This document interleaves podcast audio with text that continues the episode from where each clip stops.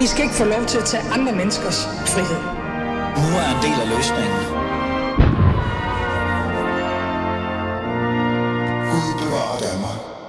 Ja, velkommen til anden time af Alis Fæderland. Øh, og jeg hedder sgu dame stadig Ali Amin Ali. Jeg har ikke ændret navn til Tobias eller Brian endnu. Det man ved sgu aldrig. Det kan godt ske.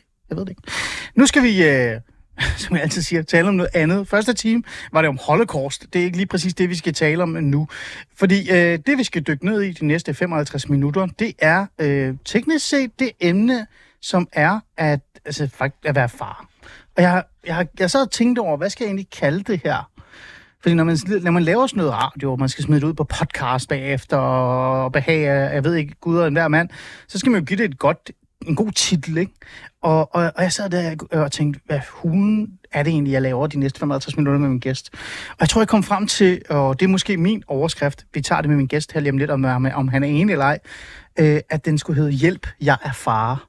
Og, og jeg ved ikke hvorfor, men det var det, jeg tænkte. Fordi det øh, føler jeg, at, øh, altså hvis du spørger mig, godt kunne være sådan en eller anden form for international gennemsnitlig citat for alle mænd i alle aldre, der netop er blevet far eller er far. Fordi, altså, hvis du spørger mig igen, for tværtimod de mange, øh, mange mennesker, der forsøger at bilde os ind, at det at være far er super nemt og fantastisk, så kan det faktisk godt være det modsatte, eller angstprokender osv. osv.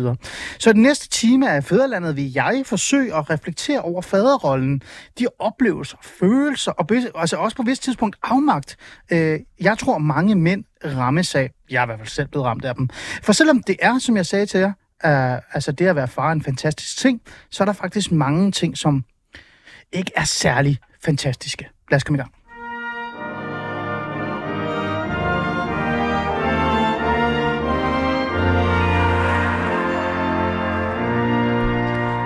Og for at kunne gøre det, det siger jeg jo altid nærmest tit, i hvert fald når jeg er i studie med mig selv eller en gæst, så har jeg inviteret en, en gæst i studiet, for jeg må ikke tale med mig selv, så bliver min redaktør meget sur på mig. Og derfor så har jeg interviewet, eller inviteret hedder det, bogaktuelle Daniel Dalgaard i studiet. Velkommen til. Tak for det. Øh, Daniel, øh, jeg kan bedst lide, når vi laver de her en-til-en samtaler, hvor vi faktisk bare reflekterer over det hele sammen, at øh, kigge dig i øjnene og så sige, undskyld, hvem er du egentlig? Så kan du lidt sætte nogle ord på, hvem du er, og, og når jeg kalder dig bogaktuel, hvad er det for en bog, vi taler om? Ja, men øh, jeg hedder Daniel Dalgaard og har lige udgivet en bog, der hedder Vulkanø, som øh, blandt andet handler rigtig meget om at blive far og være far og have en far og Mm. Alt med fædre, havde jeg sagt. Alt med fædre. Ja. Øh, det er et dumt spørgsmål, ikke? Nu stiller jeg dig alligevel. Er du selv far? Jeg er far. Jeg har, jeg har to børn. Okay. To børn nu. En på tre og en på syv. Okay, okay. Ja. Fantastisk. Øh, du siger selv, at du har skrevet det, fordi du netop øh, måske endda tænker lidt på det, og fordi du selv også er en far. Men nu spørger jeg alligevel øh, sådan lidt øh, børneagtigt. Øh, hvorfor, altså, hvorfor faderrollen? Hvorfor det der med at være far? Hvorfor er det, det fylder for dig? Øh, jamen lige øh, konkret med den her bog, så havde jeg faktisk øh, til at starte med skrevet en helt anden bog, som var en, Okay. en, en rejsebog. Øh, jeg var på Tenerife med min familie for et par år siden, og vi rejste rundt, der er sådan lidt backpacker-agtigt i det der ekstremt charteragtige miljø, og det synes jeg var ret sjovt, og jeg er interesseret i de der meget sådan kommercielle og kunstneri, eller sådan kunstige miljøer. Jeg synes, det er helt Okay. vildt sjovt. Det, må du skrive på et tidspunkt. Den lyder faktisk meget Men den er så også med, så det er sådan en to i en bog, ikke? Ja. Fordi jeg havde ligesom bare skrevet en kort, kort rejsebog. Jeg tænkte, skarp 100 bogsider, ikke? Det skal ligesom handle om det her sære, sære univers. Ja, ja. Og så øh, sagde både min kæreste og min redaktør uafhængigt af hinanden, så sagde de til mig, at de kunne godt tænke sig, at jeg skrev lidt mere om det der med at rejse rundt som familie, for det handlede den selvfølgelig også lidt om på det tidspunkt. Øhm, og så lige så snart jeg begyndte at skrive om at være familie og være mand i en småbørnsfamilie og sådan nogle ting, så væltede der lige pludselig bare en fuldstændig anden bog frem, også inde i den her øh, rejsebog, Mm. øhm, som handlede en hel masse om øh, at skulle blive far af de besværligheder, som jeg har haft med at skulle ligesom finde mig selv i den rolle, og øh, også de krav, det har stillet til mig omkring at mm, forholde mig til nogle ting, ikke bare i min fortid, men også i min nutid, på, Mm. på en måde, som gav mig mulighed for at komme videre, og ikke bare øh, køre rundt i en eller anden sådan lidt øh, øh, trummerum, hvor tingene triller videre, og man kan ikke rigtig overskue og gå ind i det, vel, fordi det er alligevel for svært, ikke? Mm. Øhm, men det må så også betyde, at det at være far og blive far, har så fyldt rigtig meget for dig? Altså både i forhold til oplevelser, øh, øh, både positiv og negativ. Er det, er det rigtigt? Det er et dumt spørgsmål, men nu det er bare så vores lytter kan være med. Ja, det har fyldt rigtig meget for mig. Altså, øhm, Jeg vil sige, at da jeg skulle, da jeg skulle have mit første barn, Mm. øhm, Som er nu, hvor gammel er personen? nu er han syv år. Han er syv. Ja, og øhm, da jeg stod og skulle have ham, så kan jeg huske, at øh, da jeg stod der i øh, det der scanningslokaler, så fik jeg at vide, det der, er det 20 uger inden man får at vide, ah, at det er en, ja, det er en dreng, ja, ikke? Jo, noget den stil. Ja. Så havde det lidt som om, at der var et eller andet, sådan en bygning, der øh, styrte sammen inde i min overkrop. Fordi jeg kunne slet ikke overskue tanken om at skulle have en dreng. Af en eller anden grund, så triggede det mig helt ekstremt meget.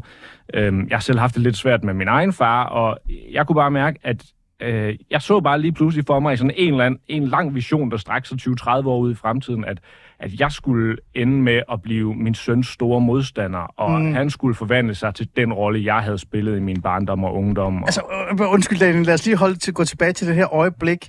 Øh, 20 års scanning, jeg tror også, det kunne være 18 års scanning. Øh, ramt alle de op følelser, der lige der, da du stod der? mm, Det var da, det var da, det var da voldsomt. Altså, fordi... Ja, det var fordi, det øh, Og jeg kan sige sådan, nu kunne jeg prøve lige at trække mig ind i min egen... Altså, jeg kan huske, da jeg, da jeg var til den der scanningsoplevelse med min første søn, han er også syv år okay. Okay, øh, nu, Alexander.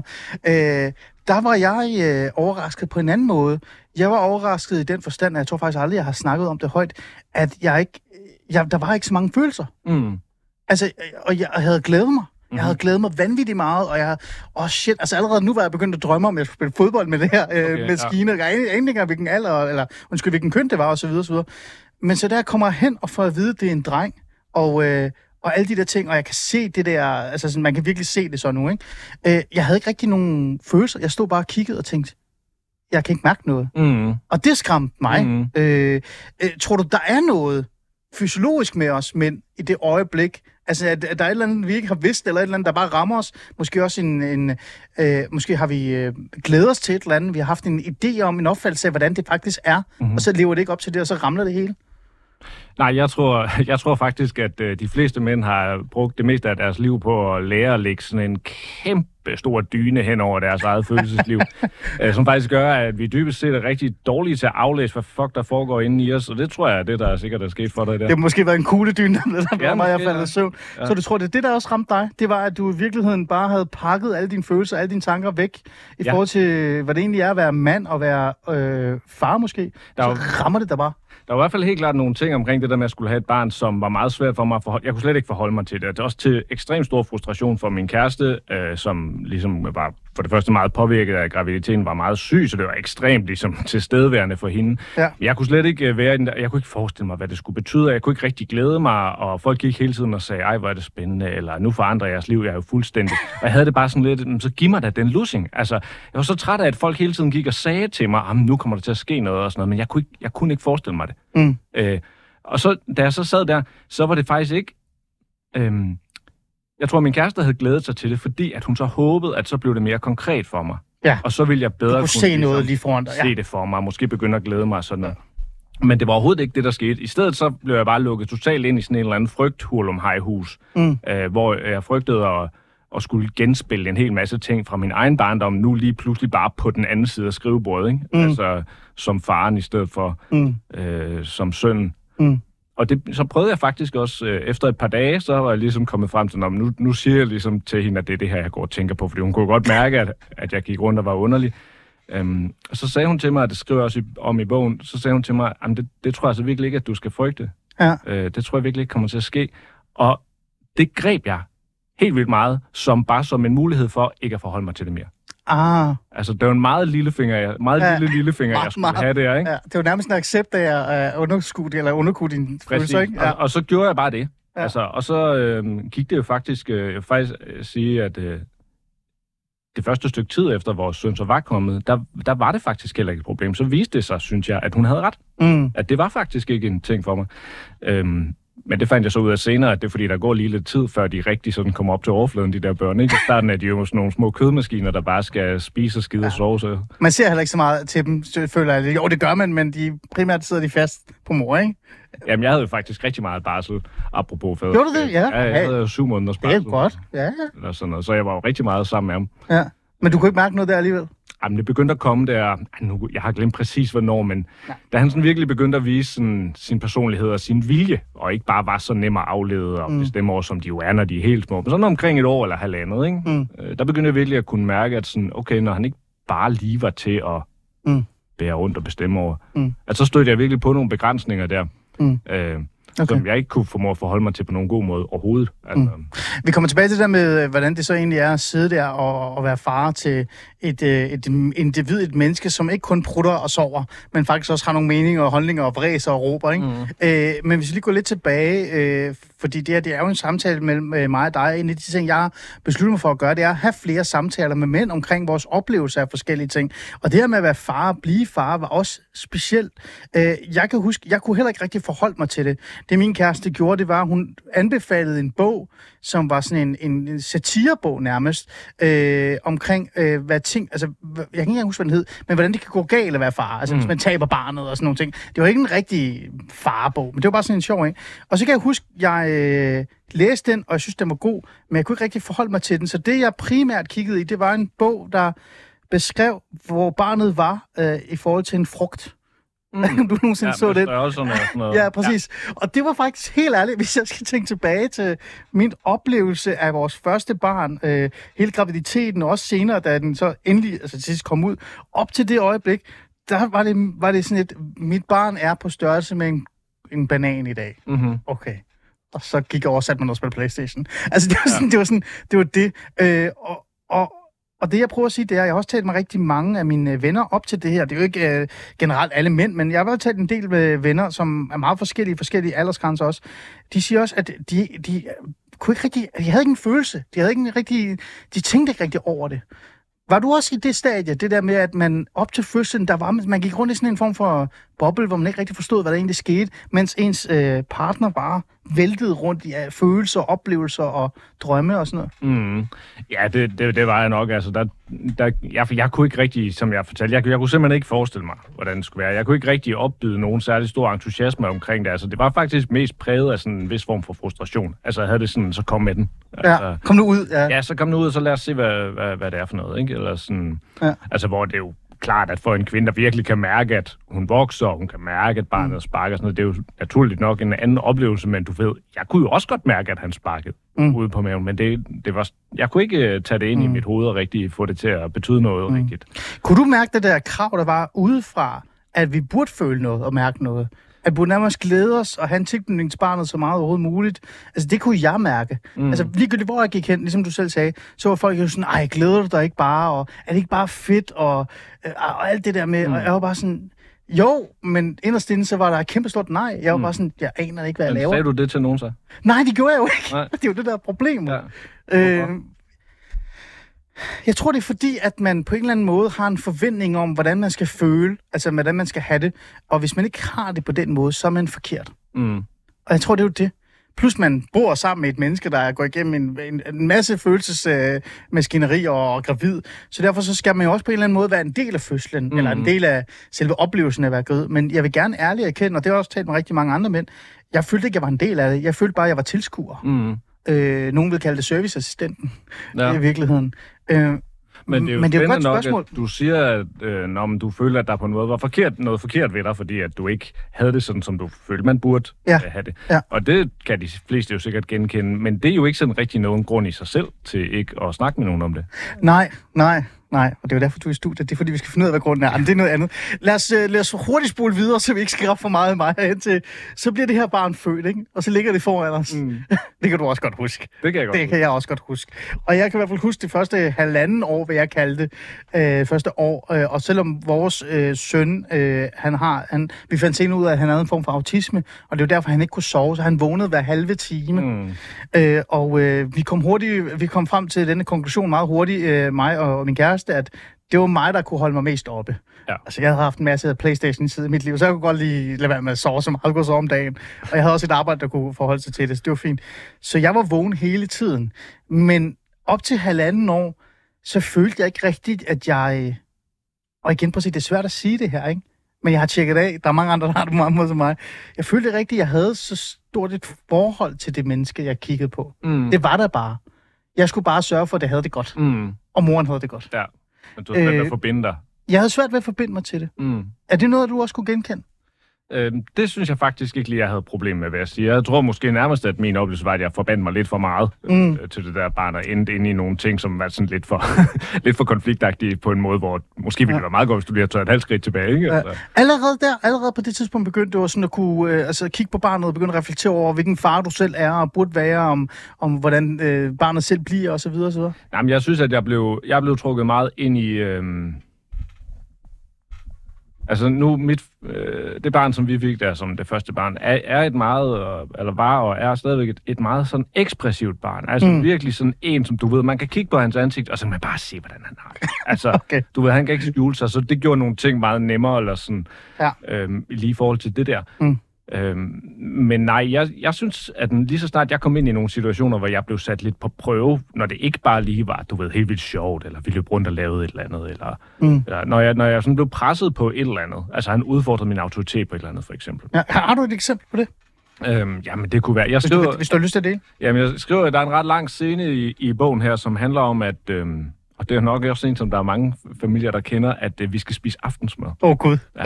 ja, nu er jeg stille. På det her tidspunkt er han måske tre år eller sådan noget. Ikke? Ja. Og, og han er sådan, som børn nu engang er, når de er tre år, altså komplet ustyrlige, og virkelig sådan prøver at finde ud af, hvordan de selv kan tage kontrol over deres eget liv, og det ser jo ikke altid så smukt ud i en voksens øjne, vel? Mm. Så han sidder der, og han skriger ad lige så snart maden kommer, og det har han gjort måske en måned i træk på det her tidspunkt, og det er måske noget mad, han selv har bestilt, og det er det, han vil have, men nu er det lige pludselig det ulækreste, han nogensinde har set, og han skubber det væk, og det er ved at falde ned på Åh. gulvet. Ja, ja. Og, øh, Ja. ja. og han begynder at sidde og grave i det med hænderne, og han vil putte det ned i vandglasset, og han har sat sig på min kærestes kontorstol, som ellers er hendes plads, men fordi ellers så, vil, ellers så skriger han. Altså, Mm. det, det er jo under trussel, det her. Jeg skriger alt, hvad jeg kan, hvis ikke jeg må sidde på den her stol. Men det får han så lov til. Så begynder han at sidde og dreje den stille og roligt, og så bliver vildere og vildere, og han svinger den ind, og den støder ind i bordet. Sådan hver gang han drejer, ikke? Og hele bordet ryster. Og igennem hele det her, så prøver jeg ligesom at sige, det vil jeg ikke have, du skal gøre. Du skal sidde Du maler med ham. jeg, Det er jeg, det, du siger. jeg prøver ligesom stille og roligt at sige, det her, det skal stoppe. Ja. Men jeg kan godt mærke, at under den her sådan, til at starte med rimelig rolige overflade, der koger bare et kæmpe lavahav. altså, jeg har det virkelig sådan, du skal, du skal stoppe nu. Ja. Altså, ja. Men hvorfor holder du det tilbage så?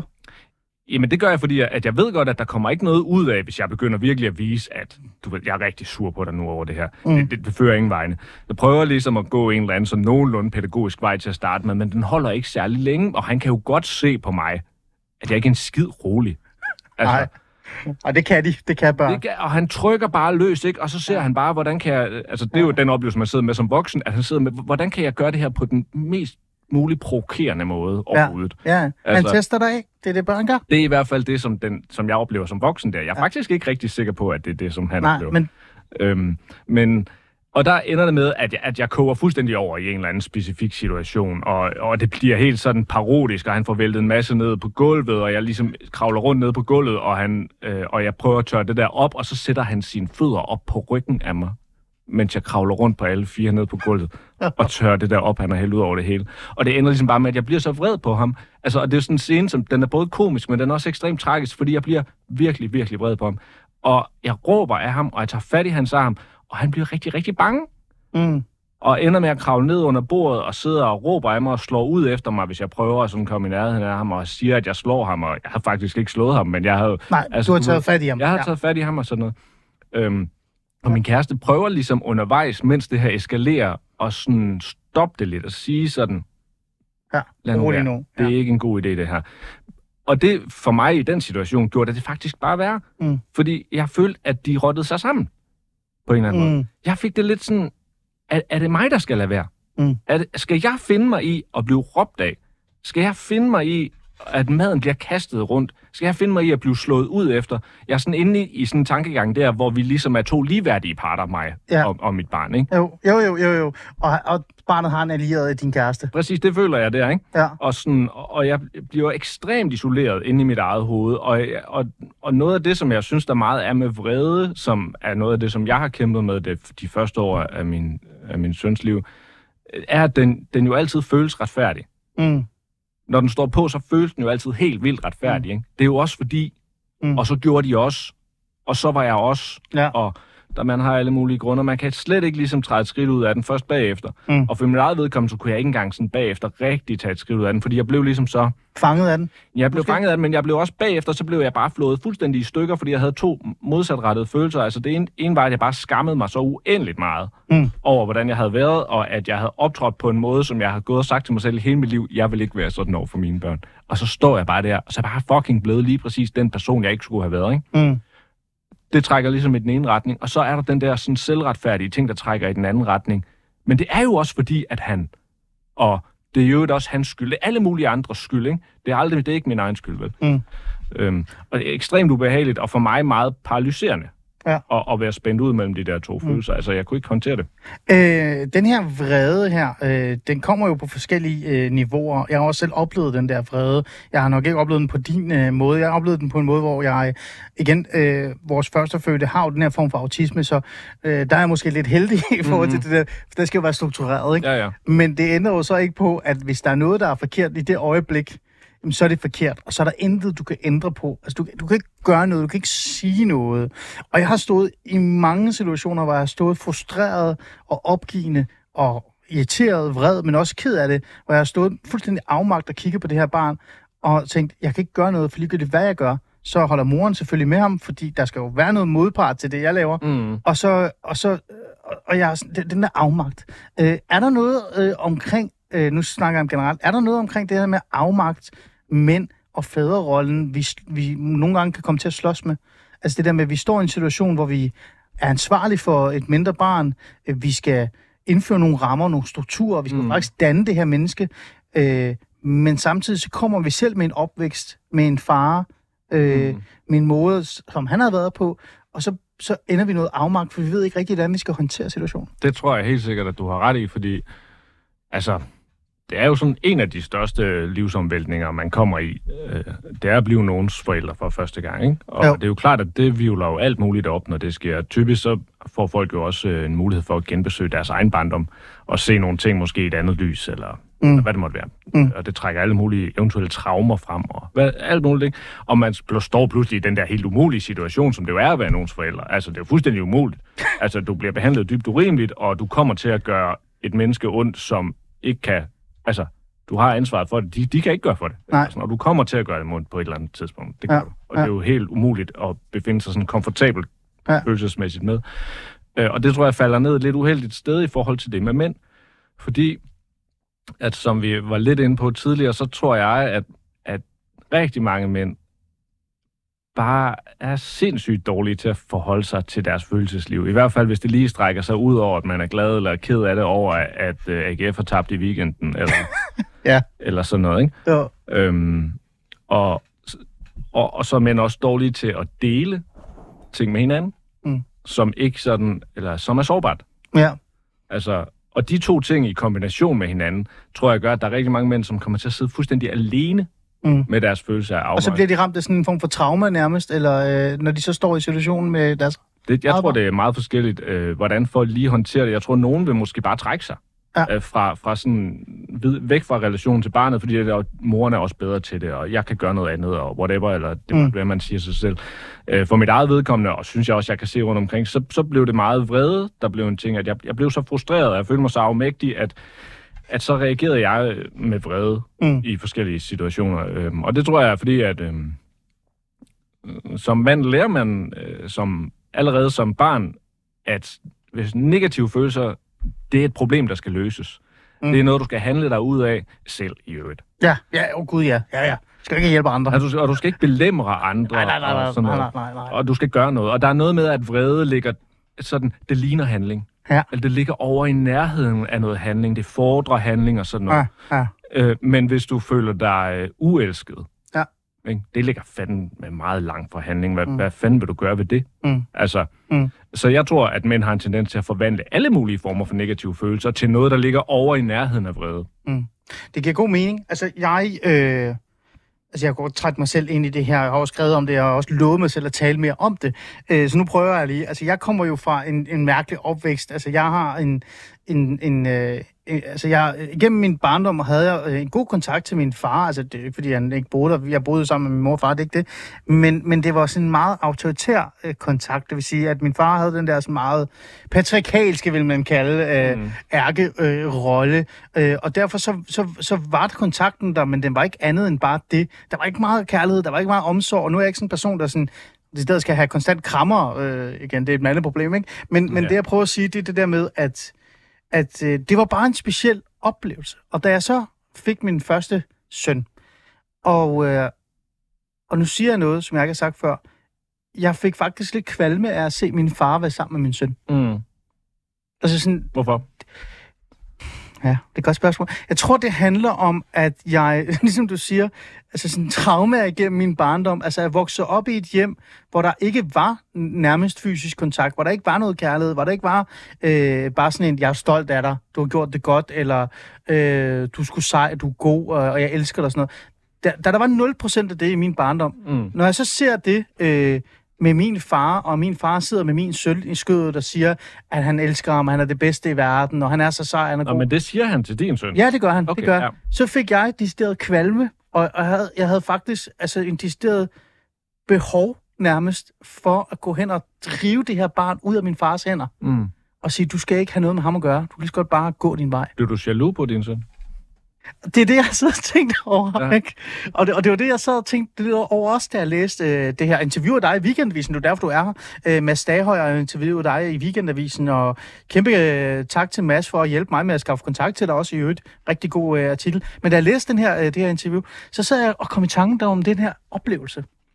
Og, og, og jeg kan ikke, jeg ved det ikke. Mm. Igen meget mandigt, ikke? Mm. jeg ikke ved det.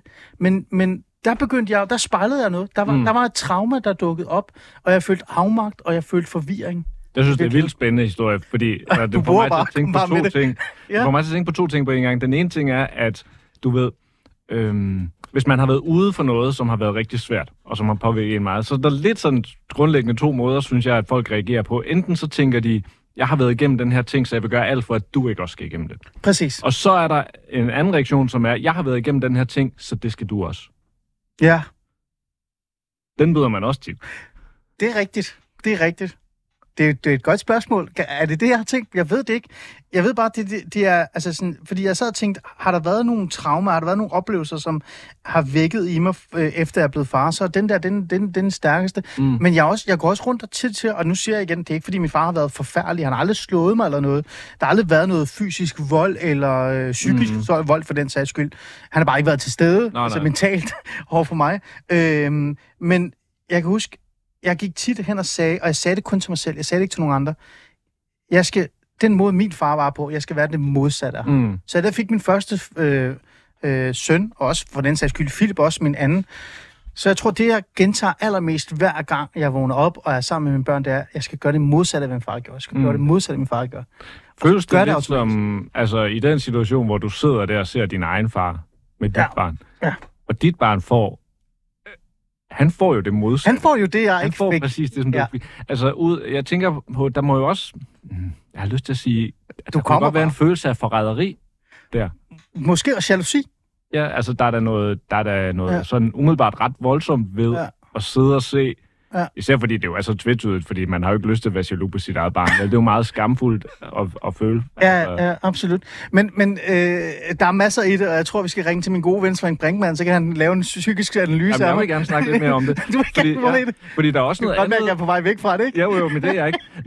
Der er, der er også noget andet, som det får mig til at tænke på den der situation. Det er nemlig, at øhm, du ved, jeg har det dybest set stadigvæk sådan, jeg siger det ikke til nogen, og jeg, og jeg skammer mig over det, og på en måde i min hjerne har jeg det heller ikke sådan, men min, min krop har jeg det sådan, at jeg synes ikke, mænd skal græde. Nej, Jeg, jeg, synes det, jeg synes, at det er ekstremt ubehageligt at være sammen med en mand, der begynder at græde. ja. Det kan være okay ubehageligt i sig selv at være sammen med en kvinde, der begynder at græde, og man får det lidt sådan, hvor det kan vi få det til at holde op på en eller anden måde.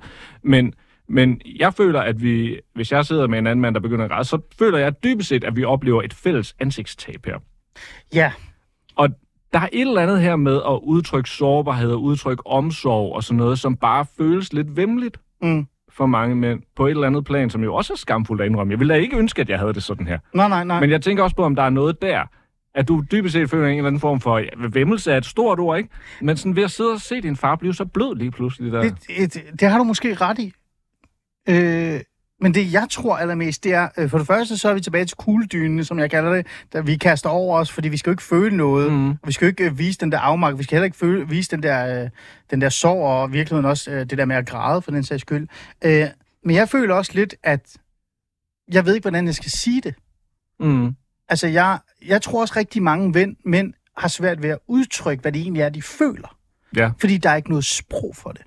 Altså, hvis du kigger på øh, kvindeområdet, altså lad kigge på det, øh, i forhold til det at være mor, eller kvinde, eller mm. teenager, der er utallige tusind milliarder forums, hvor kvinder sidder og taler højt og åbent om det. Om det så enten er, at de sidder og syr derhjemme sammen, eller er i alt for damer, eller øh, forskellige forums, øh, internationalt eller nationalt. Det, prøv at, der er, ikke, der er masser af det. Mm. De har på en eller anden måde igennem årtier udviklet et sprog, hvor man kan gøre det på en sober og en fornuftig måde, uden at virke øh, sårbar, psykisk syg for den sags skyld. Og det er ikke, fordi jeg siger kvinder er det, men jeg siger, mange mænd øh, er også bange for at virke øh, altså psykisk øh, syge, hvis de mm. siger, at de for eksempel græder tit videre. Mm. Øh, så jeg, jeg tror, jeg tror, det er sproget. Jeg tror ikke, jeg har sproget. Også når jeg sidder og snakker med dig. Jeg ved ikke, hvordan jeg skal fortælle dig det. Nej. Jeg ved det, ikke, hvad jeg skal det sige. synes jeg også er ekstremt sigende, og virkelig noget, som, øh, som også er en af grundene til, at, øh, at jeg er glad for at få lov at turnere lidt rundt i medierne med den her bog for tiden, fordi jeg synes faktisk, at det har været helt vildt overraskende. Øh, jeg er tit blevet spurgt nogle interviewer, sådan, Nå, men øh, kan, er, er der, er, kan du komme i tanke om nogle andre øh, bøger, der handler om lidt det samme være Nej, der er ikke nogen. Og sådan, jeg kan godt lige nævne et par stykker, som handler lidt om berørt og lidt, ikke? Nej. Men det, der er sjovt, det er, der findes jo bare tonsvis af litteratur om at have en far. Altså, ja. det er jo bare et, et fænomen, der går tusindvis Ja, ja, ja. ja. år tilbage i litteraturen. Men bøger om, der handler om at være far, det fandme ikke meget, vel? Altså, Mm.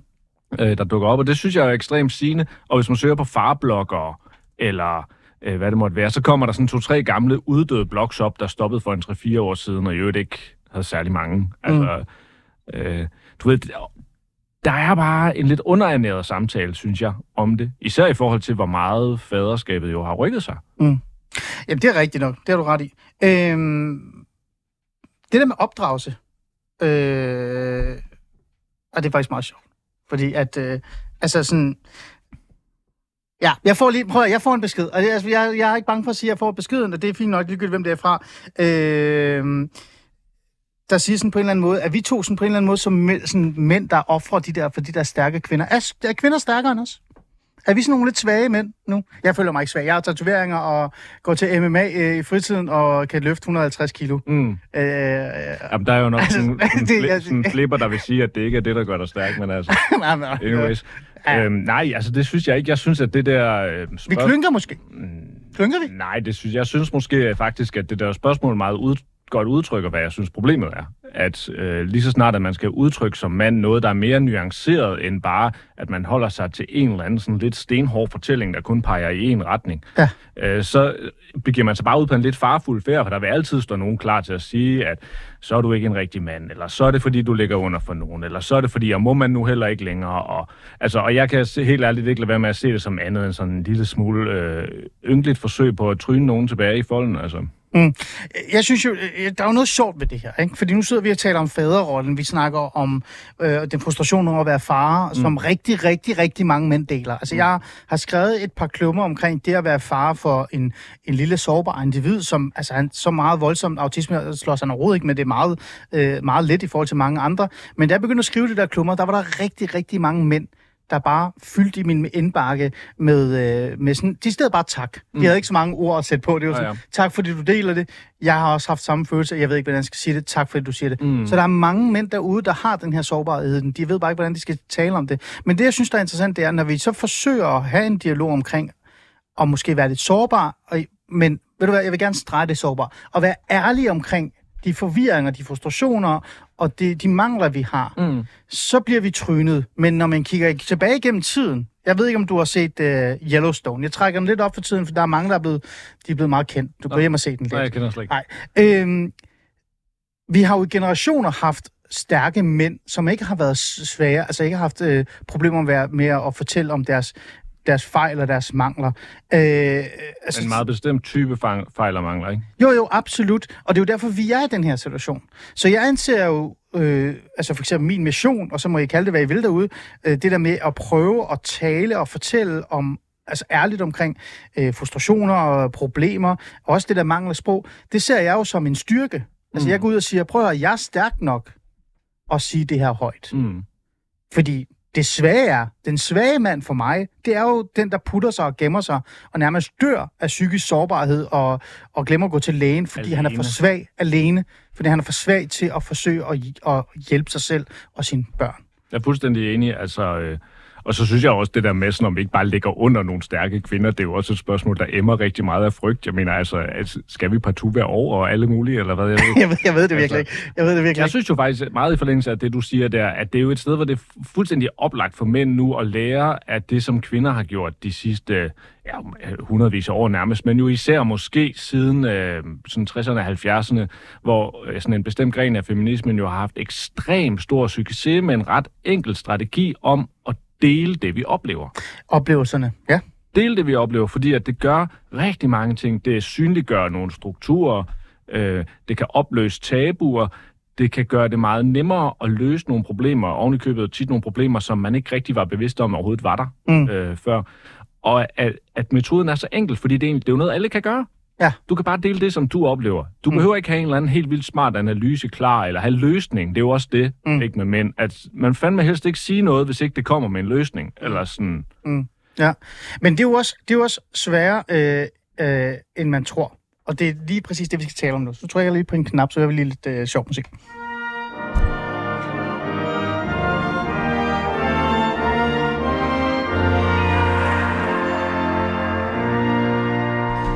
Du lytter til Fæderlandet, og der sidder to stærke mænd, og ikke sårbare. Også selvom det er sårbare, jeg er faktisk ravne Stærke ligeglad. sårbare mænd. Jeg, er- jeg er fucking ligeglad for at være ærlig. Og taler om det at være far. Jeg har kaldt øh, den her time af Fæderlandet hjælp. Øh, hvad var det, jeg kaldte det? Jeg kaldte det Hjælp, Hjælp, jeg er far. Ja. Jeg tror, det er det var. Og grund til, at jeg gjorde det, det er, fordi jeg gerne vil sætte lidt fokus på det der med at blive far. Hvordan er det egentlig? Er det så nemt? Er det så fantastisk, som man nu lægger op til det? Øh, og, øh, og det har jeg besluttet mig for, fordi jeg netop faldt over den her rigtig fine øh, interview, som jeg glemte lige at sige højt. Det skal jeg lige gøre, for det kommer jo derfra. I Weekendavisen, der har overskriften Far i udbrud, lavet af den rigtig gode øh, Mads Daghøj, journalist i Weekendavisen. Og øh, han har skrevet om øh, dig. Han har været ude og besøge dig, øh, Daniel Dalgaard. Du er bogaktuel med, øh, med bogen, jeg sidder med den lige nu, Vulkanø, øh, som netop også handler om det her med at være far, ikke? Mhm. Og være familie. Øhm, vi taler om det her, men det, jeg synes, der er det vigtigste, det her med at være far, eller fejl og mangler omkring det, det er oplevelserne. Øh, jeg sagde det her lige før. Øh, jeg har sat mig for sådan en lille mission, der hedder at prøve at skabe et, et øh, sprog for os mænd, så vi kan fortælle om vores oplevelser, vores følelser osv. osv. En af de ting, jeg synes, der er allervigtigst, det er at fortælle øh, om begivenheder i vores liv. Altså decideret håndgribelige begivenheder. Fordi Daniel, jeg har den her tese om, at vi mænd er meget sådan, du ved, in your face. Vi er meget sådan visuelle, kan man kalde det det. Mm. Så når man sidder der og skal fortælle øh, Torben, der er lastbilchauffør, at det er okay at øh, have en, øh, øh, en, en vrede over for kvinder, fordi han måske har haft et dårligt forhold med en kvinde øh, i en eller anden tid, så er det godt at lige nævne, og i øvrigt, jeg kom sammen med en pige en gang, der var mig utro. Det var en forfærdelig oplevelse, jeg har aldrig kommet over det. Mm. Så sidder Torben i hans lastbil og tænker, det kan jeg fandme også huske, hun var en to. Øh, og så går han igennem en følelsesmæssig registrering. Ikke? Mm. Øh, det der med oplevelser, hvis vi skal tage fat i det, det vil jeg gerne tale med dig om. Det er jo det, du gør i din her bog også. Det kommer jo fra en rejse, ikke? Det er jo det, du sagde. Jo, det gør den.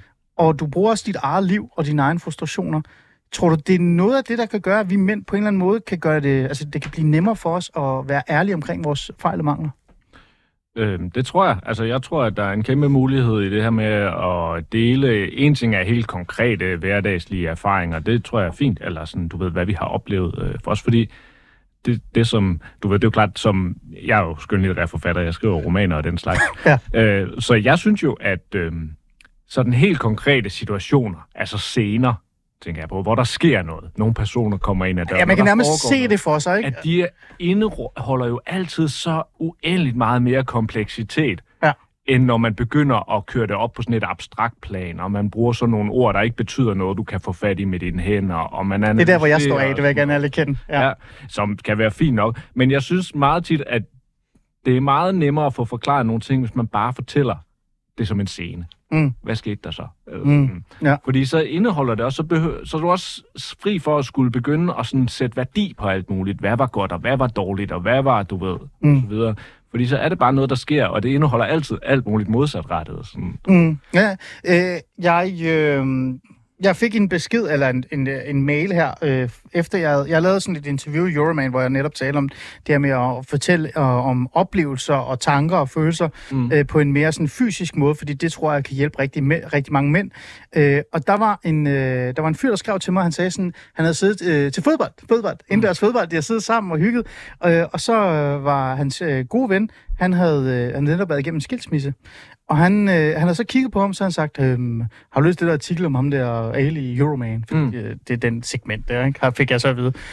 Og, og det havde de så begge to. Og så endte det med, fordi de havde læst øh, det her interview, det endte med, at de faktisk gik hjem og talte om hans skilsmisse. Mm. Øh, Det er en meget smuk historie. Jamen, det er, det er, og det, jeg, tager ikke til, jeg tager ikke ros for den, eller hvad det Hov, hedder. gør det det? nej, nej, fordi det er, jo, det er jo de to, der faktisk er de seje her, ikke? Mm. Det er jo ham, der reelt set siger, hov, jeg har læst noget om skilsmisser. Jeg læste, at uh, Ali skrev, at han havde en ven, der hellere ville tale om, hvordan det gik for Liverpool, end, end den skilsmisse, han gik igennem. Mm. Jeg tror, jeg er samme sted. Skal vi ikke lige gå hjem, og så kan vi lige... Og det synes jeg jo var flot. Men, men det er jo også svært. Nu gør du det for eksempel med, med, den her, med det interview og den her bog også. Øh, men det er også svært, fordi altså, de ting, du siger, det her med, at du for eksempel bliver vred på din søn, det er jo, ikke, det er jo, det er jo svært at sige højt. Mm. Så kan vi forvente det her af alle, eller skal, skal det være nogen af os, der skal gå... Det lyder plat, og det lyder sådan aktivistisk, men skal sådan gå forrest og, og dele noget af det her? Tror du? Altså, det, det synes jeg faktisk ikke lyder plat, fordi jeg synes godt, man kan konstatere med fuld rimelighed, at der er et problem her i sådan det kollektiv, som vi kan kalde mænd. Et helt overordnet problem om, at vi har lidt svært ved at dele ting med hinanden, Mm. som er svært, og som, er, som vi ikke lige umiddelbart kan lede sig i med en eller anden nem løsning. Og vi har for eksempel en lidt uheldig tilbøjelighed, også som lyttende mænd, til at tilbyde den, der taler, hvis de begynder at bringe noget på banen, som virker rigtig svært og ubehageligt og følelsesmæssigt klistret og sådan noget. Mm. Så tilbyde dem en udvej Mm. at stoppe den der snak. Sådan, siger, jamen det er fandme også svært, mand. Det er Ja. bare svært for alle, altså det er Ja. hårde tider. Og, Ja. skal man så, ikke? og så sådan, åh, så kan den ligge ned, ikke? Så det sådan. Og så kan der lige være stille i det obligatoriske tre sekunder, som også siger, Og så vi videre. det der mål der, mand, så du det? Hvor var det vildt, ikke? Altså sådan, Ja. ja. og det er bare sådan noget, og det gør, det gør vi jo ikke, fordi at vi er helt vildt afstumpet, eller åndssvage, eller dumme. Ja. Det har jo noget at gøre med, hvad man ligesom har lært gennem alle mulige små bitte mikroting gennem hele sit liv og sådan noget. Så jeg tror ikke, folk gør det, fordi de faktisk ikke gider at høre det. Mm. Det er bare sådan, altså øh, Ja. øh, nærmest tvangsmæssigt. Ikke? Og Yes. der tror jeg, vi har brug for, at der er nogen, som stiller sig et eller andet sted på en ølkasse eller i Euroman, og ligesom siger, øh, nå okay, men øh, jeg synes måske, det var federe, hvis det var sådan her. Ja, det har du måske ret i. Øh, det håber jeg, du har ret i, fordi så har jeg lidt ret. Øh, men jeg tror også, det skal følges op med, at vi skal fortælle mange mænd, og jeg, når jeg taler om mænd, så taler jeg om den generelle. Jeg har været lidt fræk. Jeg, jeg kritiserer jo lidt den der lidt elitær talende elite. Undskyld. Mm. Øh, det er ikke for... Men, men det der med sådan... Jeg synes jo, der er nogle øh, grupper øh, af mænd i, i, i Danmark, hvis jeg forholder mig til Danmark mest, der rykker sig rigtig meget. De har nemt ved at sidde og, og sippe noget naturvin og tale om deres mm. følelser. Det kører godt. Øh, det er mere den der talende øh, elite, kalder jeg dem, medieverden osv. osv.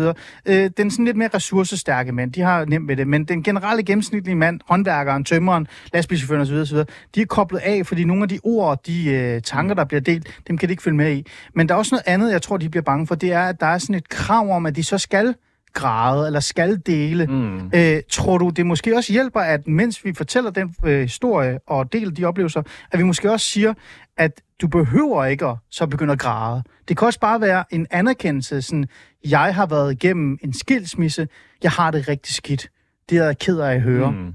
Lad os gå ud og spise øh, og prøve at tale om noget positivt. Ja, altså ja. den der sådan, jeg hører dig, jeg har også selv været igennem det. Mm. Det, det er fucking forfærdeligt. Mm. Så man ikke føler sig ensom. For jeg tror, en af de ting, mange mænd slås med, det er, at jeg tror, de føler, at de er ensomme. Jeg tror, ja. Nu gætter jeg mig til. Tror du ikke også, du på et eller andet tidspunkt i dit liv så har tænkt, jeg er måske den eneste far, der er så vred? Jo, jo, jo, altså det var da, jeg følte mig da super ensom med, med det problem der. Øh, Og det gjorde jeg jo blandt andet, fordi at jeg ikke kunne finde ud af, og jeg kunne faktisk godt, jeg kunne godt sige til mine venner, inden vores søn blev født, der kunne jeg faktisk godt sige, jeg frygter lidt øh, at ende med at gentage nogle af de ting, som jeg ikke var så vild med ved min egen far. Det kunne jeg faktisk godt sige. Ja. Øh, Hvordan blev det mødt egentlig? Bare sådan lige hurtigt. Jamen, det blev med, det var lidt forskelligt, men de fleste havde jo lidt sådan en sådan, nå okay, ja, og nå, det er lidt overrasket over at høre, eller... Okay, okay. Sådan, Ja, ja. øhm, det er jo også, den er jo svært at tale om, og måske netop også derfor, jeg godt turde bringe på banen, fordi den har jo ikke rigtig noget substans Nej, der nej, endnu, nej, vel? nej. Eller sådan, det er jo, meget, det er jo lidt hypotetisk. ja. Men det ændrede så. Men da jeg så faktisk stod der, og faktisk synes, at jeg, jeg gik over stregen over for min søn, og det var ikke bare lige én gang, jeg havde en dårlig dag. Det var faktisk noget, der dukkede op med jævne mellemrum. Det kunne jeg ikke dele. Det kunne jeg simpelthen ikke få mig selv til at sige øh, til nogen. Mm. Mm. Og det var ikke, øh, i hvert fald ikke kun deres skyld. Det var også min egen skyld. Altså, jeg, jeg kunne ikke. Mm. Mm. Jeg kunne ikke få det over mine læber. Altså, det er Men- først efter, at jeg har skrevet det der. Men hvorfor? hvorfor? Jeg sidder og så tænker sådan lidt, hvis jeg lige må bidrage bare lige hurtigt. Jeg har en rigtig, rigtig god ven. Vi har vores dårlige og vores gode perioder, sådan er det, men vi har været venner i hvad, sej- hvad 17, 18, 19 år, ikke? Mm. Han har en, øh, en, en datter, jeg har to øh, drenge. Øh, jeg holder virkelig meget af ham. Han er min, min såkaldt bedste ven. Det, nu hører du det selv. Det er du derude. Øh, men vi har aldrig talt om det at være far med hinanden. Nej. Jeg har aldrig siddet et øjeblik og Mm. kigget den mand i øjnene og sagt, hvordan egentlig er det at være far til, en, til, til den øh, person, Mm. han nu er far til. Men det tror jeg bare er helt vildt normal erfaring, du beskriver der. Altså, Men det er bare mærkeligt. Det er da helt vildt mærkeligt, men det er jo heller ikke mere mærkeligt, fordi du er fandme ikke den eneste, der oplever det. Altså, det er, der er bare så mange mandefællesskaber, og når jeg siger det, så kan det bare betyde et venskab mellem to mænd, men det kan også betyde, du ved, omklædningsrum med Ja, ja, fodbold eller whatever, som bare har kæmpe store dele af livet, som er mere eller mindre tabubelagt. Altså, det er bare ikke noget, vi snakker om. Men er det fordi, det er svært? Du, nu Ja, går vi tilbage til dig. Det er fordi det er svært. Når du det, deler det, når du siger sådan, det, øh, du deler det ikke, du siger det ikke til dine venner, hvordan det er det gjorde jeg ikke på det tidspunkt, nej. Altså, det, det kunne jeg simpelthen ikke... Øh, altså, øh, jeg kunne godt tale lidt med min kæreste om det, og igen helt vildt sådan sigende og symbolsk, fordi det er jo bare også en fucking klassisk mandeting. De har en fortrolig, og det er deres kæreste. Det er også derfor, at de går fuldstændig nedenom og hjem med Rabundus, når de bliver Nå, skilt. ja. Det er fordi, konen har fundet vennerne, Ja. hun er også hans eneste fortrolige, og, Ja. sådan, og hun har jo også den bedste forbindelse til børnene, så står mænd der, hvor Ja. hun skider til Mænd iso- isolerer sig tit, når de er i et forhold. Ja, men prøv at høre, det er, alle mænd står bare i akut fare for at blive ensomme. Ja. Det skal man bare vide som mand. Det virker ikke særlig truende, når man er 21, og man lige startet på et studie, og at Nej, nej, alt nej, ligger nej. åbent og sådan noget. Men bare vid det. Mm. Alle mænd akut fare for at blive ensomme. Vi kommer ind på det nu. Vi kan tale meget om det her, og det er jo en flydende samtale, men vi skal jo være lidt løsningsorienteret.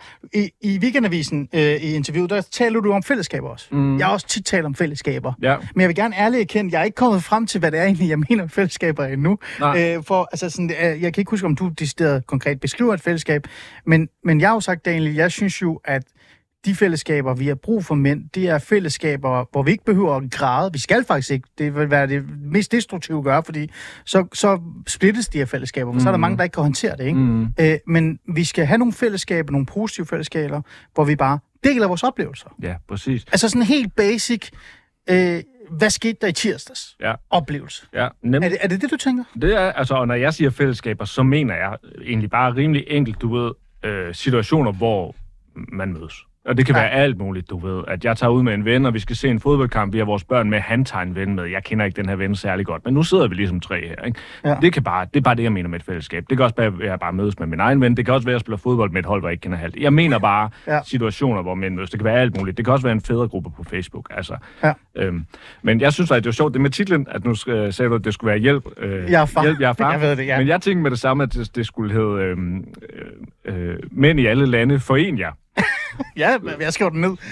Fordi at det er ligesom... Hvor, hvorfor? Hvorfor? Jamen, det er jo en reference til, hvad det er. Det er et eller andet kommunistisk øh, slogan. Man har det her Ja, arbejder i alle ja, lande. du er, foren du er over i det der socialist. Jeg er Ja, lidt ja. bange for sådan noget. Det er det, det er. Jeg er men, lidt bange men, for øh, det. Men pointen i det ligesom skulle være, at, prøv, at- det er ret vigtigt, at vi ikke ligesom kommer til at stå helt alene med vores ting. Ja. Øh, som mænd, fordi vi må bare anerkende, at det kan godt være, at der sidder en eller anden mand derude med et eller andet helt vildt sundt, afbalanceret følelsesliv og nogle venner, han kan dele alt med. Men Mm. altså, de er ikke særlig mange vel. Altså. Mm. De fleste af os har lidt svært Mm. det her med rent faktisk sådan for alvor dele ud af os selv. Mm. Og der er ikke nogen, der siger, at du skal sætte dig og græde et eller andet sted. Men jeg prøver for eksempel selv, og det er jo det, jeg kan gøre. Jeg, jeg er ikke interesseret i at sige, at alle mulige andre folk er forkerte. De må sådan set være sådan, som de vil. Mm. Men jeg vil godt øve mig i, at når jeg så mødes med Askes ven Ja. ude til fodbold, ja. og vi sidder der, og vi ser en fodboldkamp, og vi har ungerne med og sådan noget, så vil jeg godt blive lidt bedre til bare lige at spørge lidt ind til hans familieliv, for eksempel, eller hvordan de gør ditten og datten, eller ja. oplever du egentlig også, at det her er et problem, fordi jeg har sgu lidt svært ved lige at finde ud af derhjemme for tiden med, Ja. altså helt små ting, og det kan være, at han ikke gider at snakke om det. Det kan være, at han lukker ned. Ja. Okay, så kan jeg jo ikke gøre så meget, altså jeg har ikke tænkt mig at tvinge nogen til Nej. Øh, Men men, forsøget, men det vil jeg gøre. Mm. Altså, det er en ting, som jeg vil gøre. Det er måske en lidt lille ting, men altså, det skal jo fucking starte sted, ikke? Altså, Mm. Men jeg tror også, jeg tror også det er det. Øh, og, og der er noget, jeg synes, der er sjovt. Jeg skrev den her klumme, som nok er kommet i Berlinske nu. Jeg ved det ikke, jeg har ikke tjekket nu. Øh, og jeg fangede mig selv, da jeg var færdig øh, at skrive, hvad mine mænd, mine mænd burde gøre. Men jeg nævnte ikke et, et ord kvinder. Så lad os lige vente den også. Burde kvinder gøre noget? Altså, jeg, nu siger jeg noget, og det med, med ren respekt for feminisme og feministisk bevægelse og sådan noget. You go girl, kalder man det. Det er ikke det. Jeg har aldrig set det som en kamp. Jeg synes faktisk, det er netop irriterende, hvis det bliver sådan en kamp mod hinanden. Det skal det ikke være. Øh, jeg siger tit, at vi kan lære noget af, af, den, af den bevægelse. Øh, men kan kvinder egentlig gøre noget? Jeg føler jo lidt, nu siger jeg det lidt hårdt, jeg føler lidt, når de har forsøgt at gøre noget, så er det endt det modsatte, fordi så er der rigtig mange mænd, der har stået af. Mm. Altså, hvis vi kigger på mange af de her mandesamtaler, der bliver, der bliver holdt hvert år og så videre, alt muligt rundt omkring, det er jo altid Kvinfo, Dansk Kvindesamfundforening eller et eller andet. Mm. Det er altid kvinder, der øh, øh, sætter dem i stand, fordi mænd ikke selv gør det. præcis. Øhm, Men hvem peger det på, tænker jeg? Altså, Jamen, jeg sidder bare sådan og tænker sådan, øh, kan kvinder egentlig gøre noget, eller burde de måske kigge på os og så sige, nu må I fandme tage jer sammen, det er jer, der er ansvarlige for det her. Jeg synes, hvis det er helt konkret en ting, som jeg synes, at kvinder, også kvinder, som ser sig selv som ekstremt progressive og sådan noget, noget, som jeg synes, at de burde, øh, at de måske bare lige kunne tænke over, Ja. det var, om de faktisk egentlig, i sådan, når det kommer til helt konkrete situationer i deres eget liv, faktisk er gode til at tage imod, når mænd udtrykker øh, sårbarhed eller negative følelser. Hvad din, hvad, hvad, hvorfor siger du det? Jamen det siger jeg, fordi at jeg tror, at det ligger meget dybt i os alle sammen. Og jeg tror igen, det er ikke udtryk for, at der egentlig er nogen, der er uvillige til noget. Ja, det tror jeg heller ikke. det ligger meget dybt i os, i rigtig, rigtig, rigtig mange af os, at der er noget forkert og ubehageligt øh, ved en mand, der fremstår meget sårbar. Mm. I en helt konkret situation. Ja. Altså, at det er der... Og det er jo også det er jo en af grundene til, at de fleste mænd ikke gør det. Det er jo, det er jo fordi, de har haft negative oplevelser med det. Ja. Altså for det meste tidligt, og måske kan man ikke huske, hvad det lige præcis Nej, har været, nej. men... Så er vi tilbage til først kæreste, øh, kæreste. det kan jeg garantere dig for. Altså, ja. Det er jo det, ikke? Altså, det er jo ikke, fordi det kommer ikke ud af det blå, at folk har svært ved at gøre det. Det er jo Nej. fordi, man har negative oplevelser med det. Mm. Altså, Mm. Så du siger, at det bedste kvinder kunne gøre for at støtte, øh, det er måske også at kigge lidt ind af. Det tror jeg lige, det var lige det, der faldt mig ind i forhold Ja. til det der i hvert fald. Ja. Altså, fordi det tror jeg også godt lidt måske kan være sådan et blind spot, at man tænker, at man er god til at tage imod noget, men at der måske godt kan være nogle små ting i den måde, man optræder på, som Mm. er anderledes, end hvis det havde været en kvinde, der havde udtrykt det samme. Øh, jeg har inviteret dig i studiet, Dan, fordi jeg vil gerne tale med dig omkring øh, farrollen. Øh, det stak selvfølgelig fuldstændig af, ligesom det altid gør, men det holdt jo fast i den, øh, den ramme og den tese, jeg havde omkring. Øh, grund til, at vi er sådan lidt usikre på øh, det at være far, det er jo fordi vi er mænd.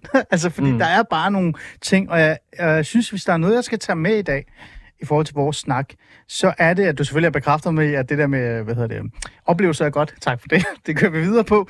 Øh, men jeg synes, det var sjovt, det du sagde, at, at vi mænd, vi har i årtier puttet en dyne over os. Jeg kalder Mm. den kugledyne.